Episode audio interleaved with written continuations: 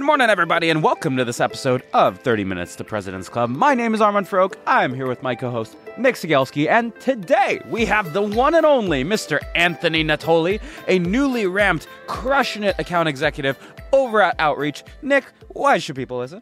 This was one of the best prospecting episodes from a sequence structure like daily schedule operating perspective. If you're a salesperson, you're like, man, I don't have a big enough book, or I got rejected by some of the accounts in my territory. How am I going to go back and try to sell them again? You got to listen to Anthony because the amount of rigor that he's put around his prospecting process is seriously impressive. Three, two, one, rigorous episode. Today's tip to optimize your sales day is brought to you by Boomerang. If you get an email and the action required on that email is going to take you less than two minutes to do, do it on the spot. It's not worth adding it to your to do list, having to look at the item, remember what you need to do. That's going to take you more than two minutes anyway, so do it on the spot, get it off your plate. Now, we documented our best templates and tips to help you optimize your sales day with our friends at Boomerang, and you can get that documentation for free at the link in the show notes. Today's prospecting tip is brought to you by Woodpecker. When you're sending a sales email, you generally want to avoid putting punctuation in the subject line. If you've got an exclamation point, it makes it seem like you're shouting at them, look at this amazing offer. And a question mark just smells salesy, so avoid punctuation. Now, if you want to steal my full sales cadence from my friends at Woodpecker, there's a link in the show notes for you to go get it and try it for free. Today's deal acceleration tip is brought to you by Demandbase. If you want to save a ton of time as a salesperson and be more relevant, I recommend you prioritize your prospecting by those prospects who are showing buyer intent. It'll keep you from making a bunch of noise and reaching out to folks who aren't in market, and instead you'll reach out to folks who are in market. Now, we built a bunch of templates to help you prioritize, accelerate, and win with Demandbase, and there is a link to those wonderful templates in today's show notes.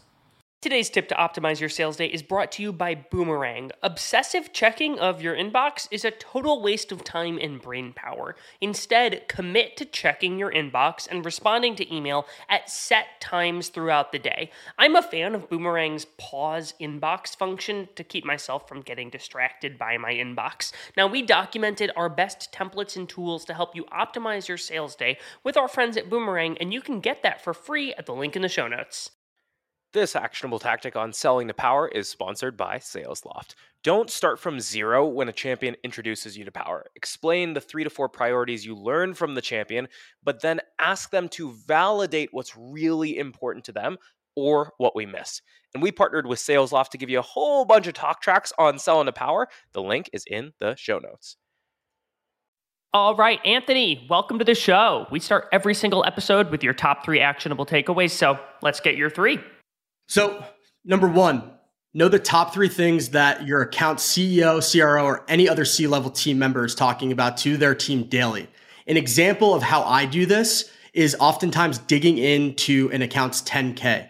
For example, not only am I reading and listening to the investor presentation, I'm listening for analyst questions back to the CEO for example, a company that I was working with, they hit 150 million in ARR and a huge initiative for them was figuring out how do they build enough pipeline and sustain growth to get to that 250 million, that 500 and ultimately that 1 billion ARR mark per year. So I'm now using that as a reason why to reach out to that account. And I know that's exactly what the C level is focused on. Beautiful. Anthony, what's number two? Number two, so this ties back into number one, but based on that research, create a hypothesis of why you're reaching out. So based on the research that I've done from that 10K or maybe understanding what customers that they're selling to or personas, I can now develop a hypothesis of why I'm reaching out to that account in my account plan. So for example, I can now say, Hey, this is exactly why outreach is going to be a good fit for their business based on me knowing that they need to build enough pipeline to generate enough revenue to take them from 150 million to a billion in ARR each year. Very nice. Round us out, Anthony. What's number three? So number three is building a system and a framework for prospecting. So this goes for SDRs, but especially for AEs. So if you have a, a system and a framework in place, it allows you to do two things. Number one, you have to hold yourself accountable because it's only uh, a certain amount of counts that you're focused on each week. And so, for example, what I like to do is I like to select two accounts per week. And this could be more or less depending on the segment that you're in. But for us, we do two accounts per week. We do five or more people within those two accounts and sequence them. And for AEs, we like to focus on the VP level and above. I let the research that I've done from number one and number two guide my messaging strategy for those specific target accounts. So, Anthony, you're going above the line. Are you having your SDRs work below the line, or are there other ways that you're collaborating with your SDRs to break into these accounts? Yeah, it's a great question. So, because we're doing these account plans and creating these hypotheses of why we should be reaching out, this is something that I'm talking to my SDR with on every one of our one on one meetings. And so, I'll probably take the above the line folks and have them take the on the line, maybe the directors and below at that account, but they're still using the same messaging that we've developed in that hypothesis from the account plan. And so they're laser focused on the why they're reaching out as well. Could you give me a sense of what goes into an account plan? Yeah. So there's a few different things. Depending on the personas that you're reaching out to, you need to map out those individuals. So we have something called at outreach called Model T. And each of those letters stand for a different persona. So marketing, operations, sales development leadership, enablement, and then executive leadership are those pillars. And then I go in and I look at all the above the line and all the below the line contacts for each of those personas. That's the first thing that I'm doing to map out the organization is getting all the above the line, all the below the line individuals at that account. Then I'm digging into the 10Ks or I'm looking at which of their competitors are currently customers and how are we helping them solve problems? Because they probably are running into the same issues. Or what types of companies are they selling to? What kind of personas are they selling to? And then creating this hypothesis of how is outreach going to even help this customer in the first place? What problems are we even solving for? And then i'll go into any recent news. So, for example, a company that I was working with, the CEO did an article yesterday where they said they're moving entirely to remote, even though people are going back to the office, they're fully remote. Hmm, that's interesting to me. I can use that in my hypothesis. And so, using all that information, I now have a really good understanding of what problems maybe the executives care about, who I need to be reaching out to. And now all I need to do is go execute. And so that helps me guide my framework for my prospecting and then it also helps with, um, and once I book a meeting, I know exactly what to be chatting about in that initial call. Anthony, one of the things I've been super focused on recently is, is, something we call the art of the segue. And the art of the segue is the idea of you find some interesting nugget about the account or prospect you're reaching out to. And you use that to get your their attention in your prospecting email or prospecting message. And then you have to tie that interesting thing that you found to how your thing can help, aka the hypothesis that you're talking about. I've been an outreach customer for a while and like I understand the benefits that it, it has for me. How do you tie CEO says whole company is going remote to, hey, here's the way that outreach could help you? Like how do you actually connect those two? Yeah. So for me, one of the things that we do is like conversational intelligence or gaining insight into what our reps are doing, where are the gaps. And when you're remote, it becomes very hard to like really know what's going on if you're not hearing your reps every day. So giving managers insight into data and to like, hey, how many accounts are they covering? What are the responses that we're getting? Where are the gaps in these deals? Enabling them in real time when they're on calls to ensure that they have all the information they need to win that deal. Because if you're working in the office, you can hear your reps. You can see what they're doing. You can you can pat them on the back, say good job. One more question for you. So you don't have this huge book of accounts. You literally have a list of 40 accounts that you have to try to break into to hit your number. And so I'm curious about the way that you've set your sequences up to hit the context that you're going after. Because, like, what I've normally done, I've got 800 accounts that I can go after. Like, my first email is is really tailored, and I bubble that one up a couple times, and then from there, I sort of go in like this call auto email sequence. And so, you have a very small book, and if you blow an account, like it's tough to keep going back to them when they've already rejected you. So, how have you set up your sequences for like your smaller book? Yeah, they are more manual touches, less automation. especially knowing that I'm reaching out to VPs and above and I'm selling to the sales persona. They could sniff out very quickly like what's automated, what's not.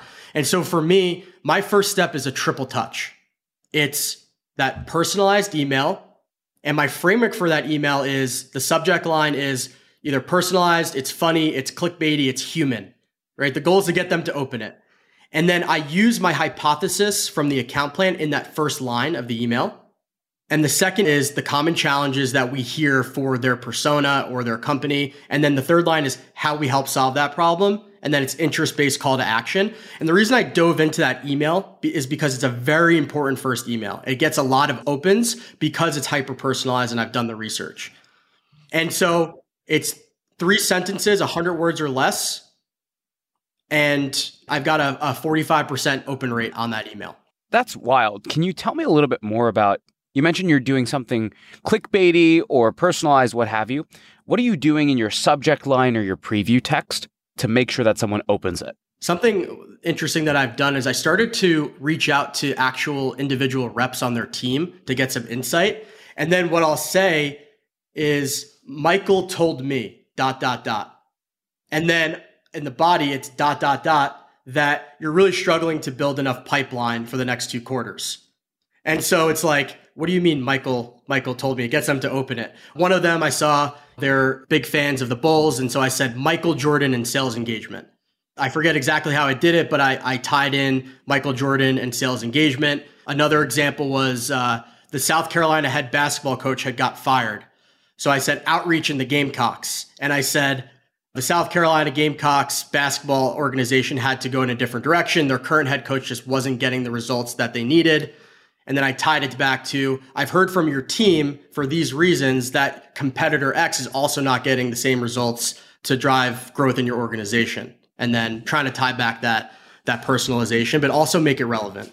So what what's fascinating is a lot of these things, like the Gamecocks, for example, they have nothing to do with sending emails or coaching your reps. Nothing at all. And that is okay because the subject line and the first line are meant to get someone to open the email and keep reading. But then you're not just saying, hey, it's the Gamecocks, outreach helps you do this better. You are, to Nick's point, segueing those things effectively. Okay, so those are really good subject lines, and it doesn't matter necessarily the topic. What are some examples that you've seen at outreach or with outreach customers who are getting on for the first time of subject lines that are not great or things that reps should stop doing related to subject lines?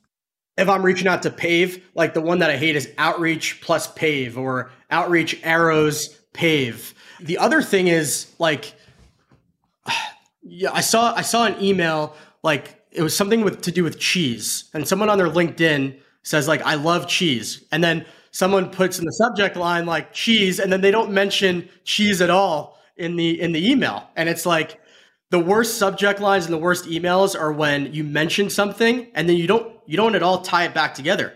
I always say this, it's like it's not enough to know that someone likes cheese. Like you have to make it relevant. And that's why, you know, I find it so interesting. I think three years ago, there was this big emphasis on direct mail and you send someone a mug from their college.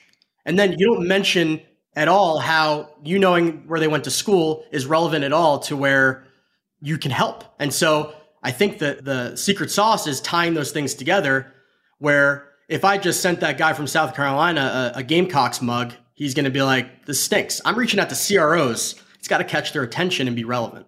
Anthony, I'm curious on this vein. After the segue, you mentioned you reach out to CROs. And I get pulled in a couple different directions sometimes because I know I'm supposed to be quote unquote crispy in the way that I describe the value prop or the problems my prospect has, right?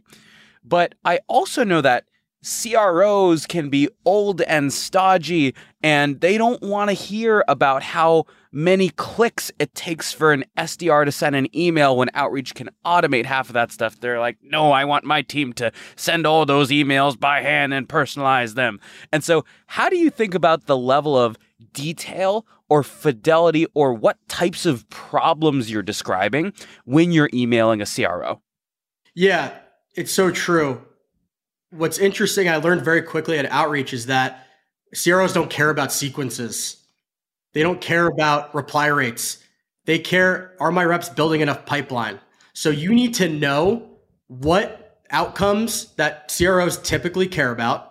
And then you need to talk about that in your emails and in your cold calls too, because that's what gets people, that's what like keeps CROs up at night. And I hate to sound cliche saying that, but I even talk to my CRO sometimes and I paid very close attention to what they're saying in our all, all hands meetings.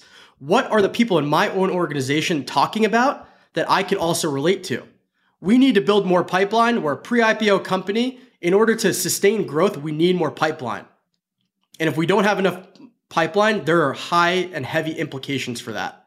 And so I try to make them feel an emotion in my email by bringing up things that they really actually care about. So I'm not talking about how we can help you send more emails to a CRO. I'm talking about, hey, I know that you guys are 30% behind in pipeline and you need to get to $200 million in annual revenue this year. How are you ensuring that your reps have the right tools to build enough pipeline to get there? And what happens if you don't? That's something a CRO is like, maybe, maybe doesn't get them to respond right away, but they, they know your name now.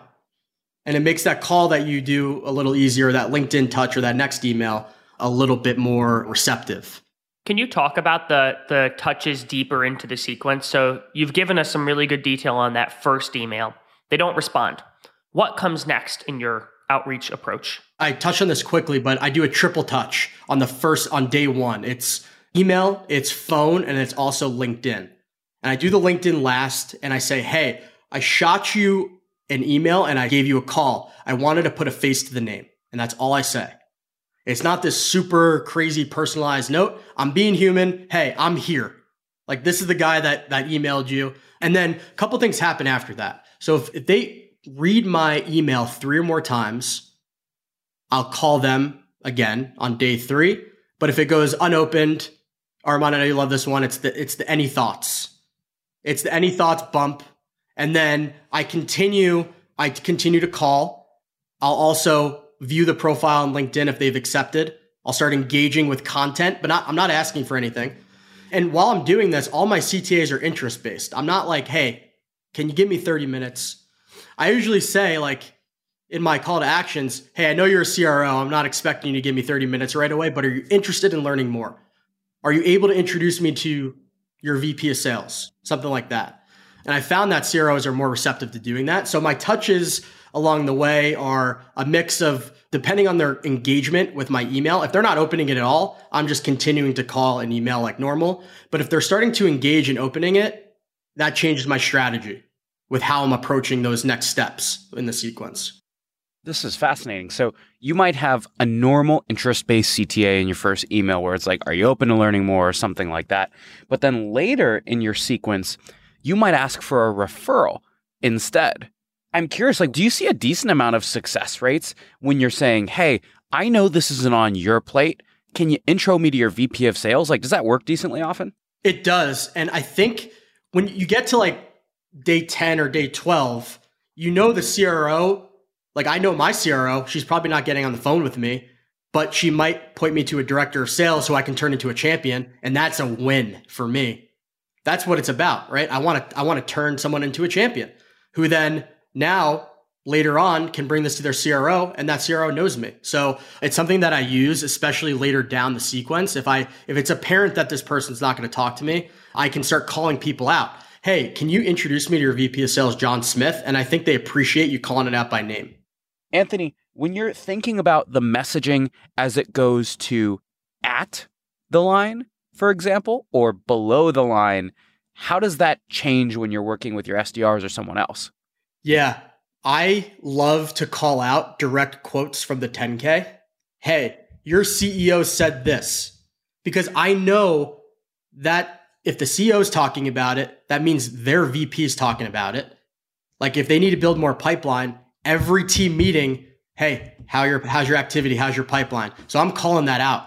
I'm still talking about the above the line initiative, but in that second line, where maybe with the CRO, I'm talking about how to build more pipeline, maybe the problem changes to maybe a, a, a below the line problem. Hey, your reps aren't as productive as they could be. Because that's something they feel. Your CRO may not care about it, but the below the line person cares about it. So long as you're still referencing how it could help with that above the line initiative that you've uncovered. So I think that second line of text in the email for the problem statement changes depending on the persona, right? Like if you're selling to different personas or different business units, and it changes based on where you're at in the organization, high or low. So, Anthony, two sort of tactical questions on the LinkedIn front. One, that message you're sending them where it says, Hey, I shot you an email and left you a voicemail. I wanted to put a face to a name.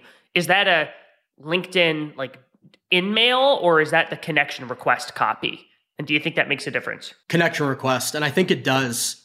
I find that like in mail is like hit or miss, but connection requests are money. Like they see it. And if there's a note on it and you sent an email and a call or and you and you made a call, like they're more likely to respond to it. Beautiful. And then you talked about if they accept, you start engaging in their content without saying, hey, come by outreach. You might just comment on an article they shared and say, hey, this was an insightful share for A, B, and C. If they have not shared content in the last like six months, but they've posted stuff before. Are you going back to that old stuff and engaging? I, I, sell to law firms, and sometimes the last time the lawyer has posted on LinkedIn was 2020. And I'm like, I see value in getting their attention, but I'm also like, is that really, really weird? Like commenting on an old Instagram photo of Armand's from when he was in college.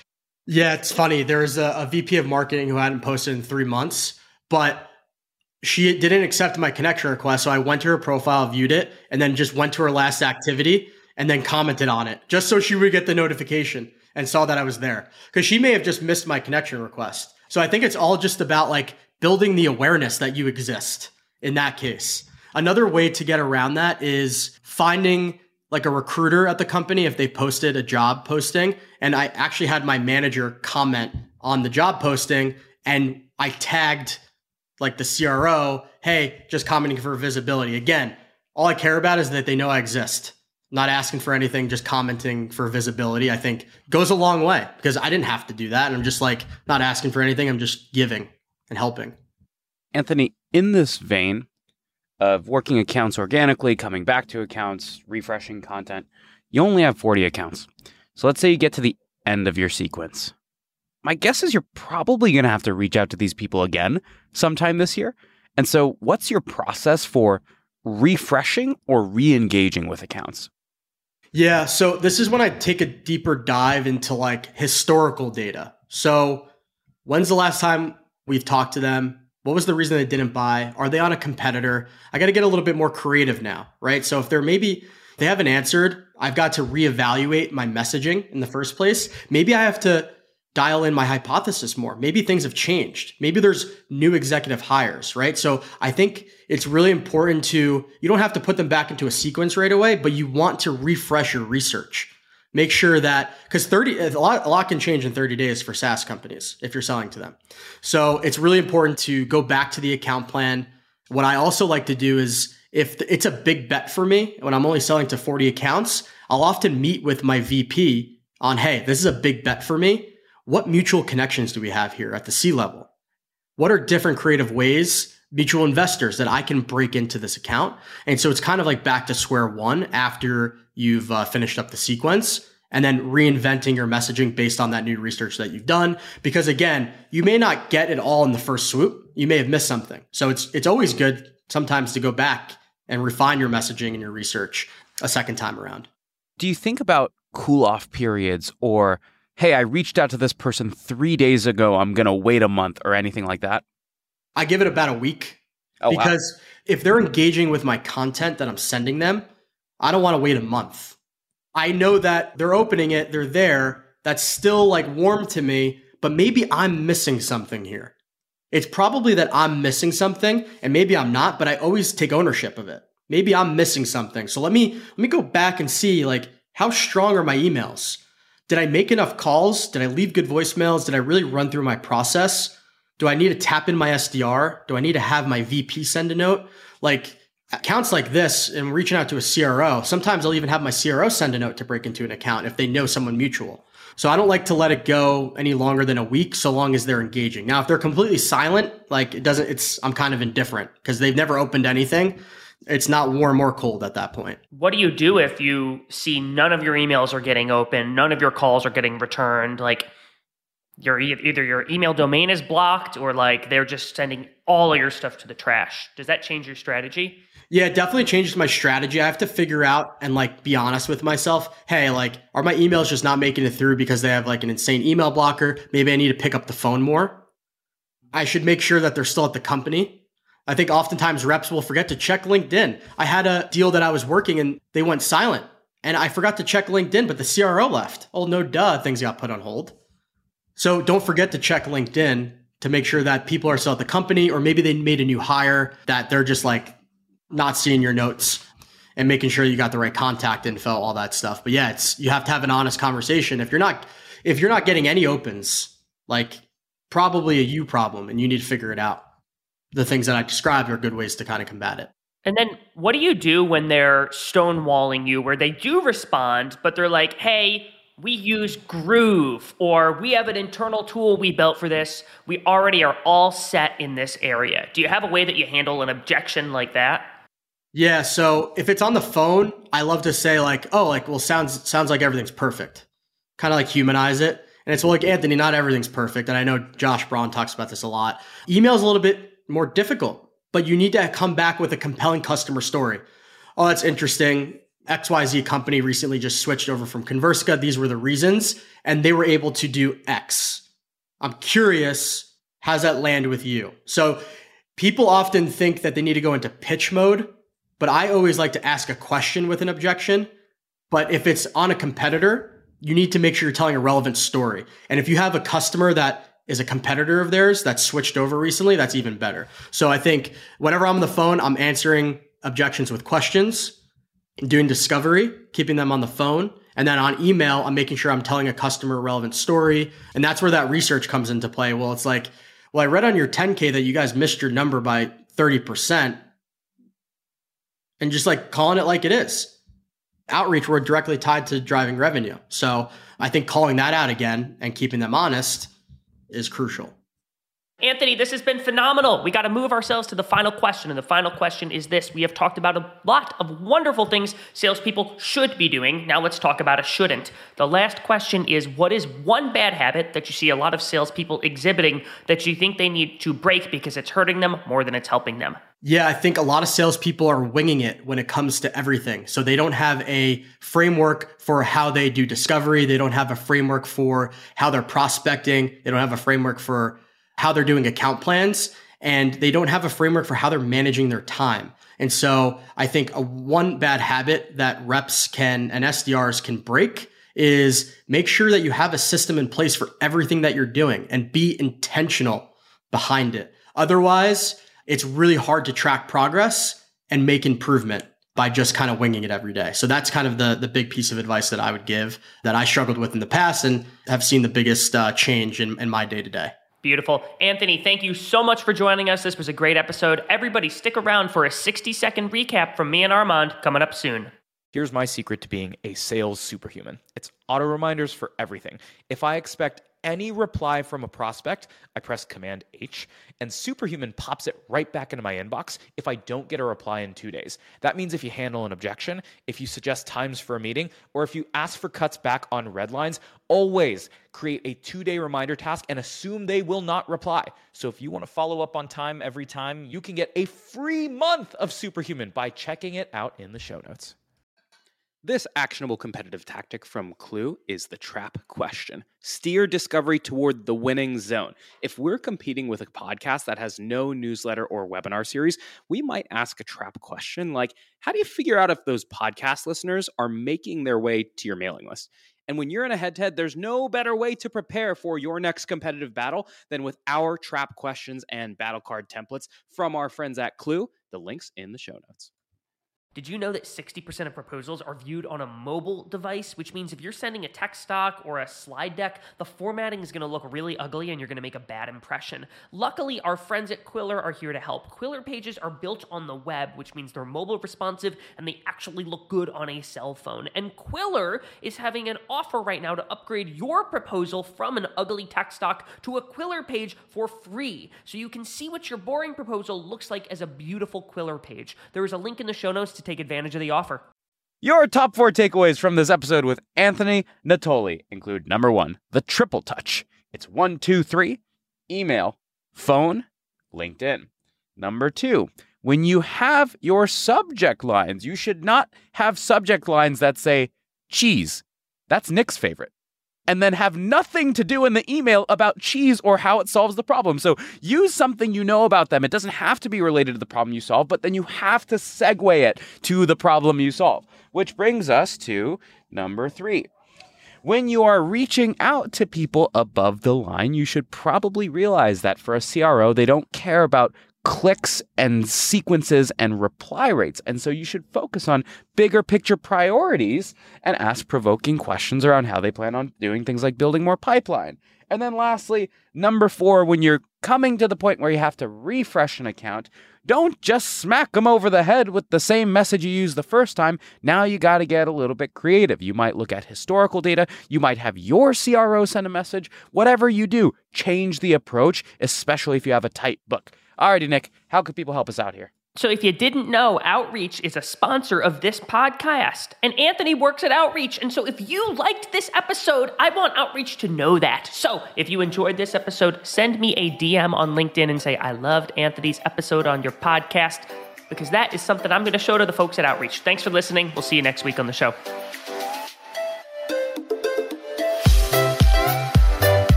Today's deal acceleration tip is brought to you by Demandbase. If you want to save a ton of time as a salesperson and be more relevant, I recommend you prioritize your prospecting by those prospects who are showing buyer intent. It'll keep you from making a bunch of noise and reaching out to folks who aren't in market, and instead you'll reach out to folks who are in market. Now, we built a bunch of templates to help you prioritize, accelerate, and win with Demandbase, and there is a link to those wonderful templates in today's show notes.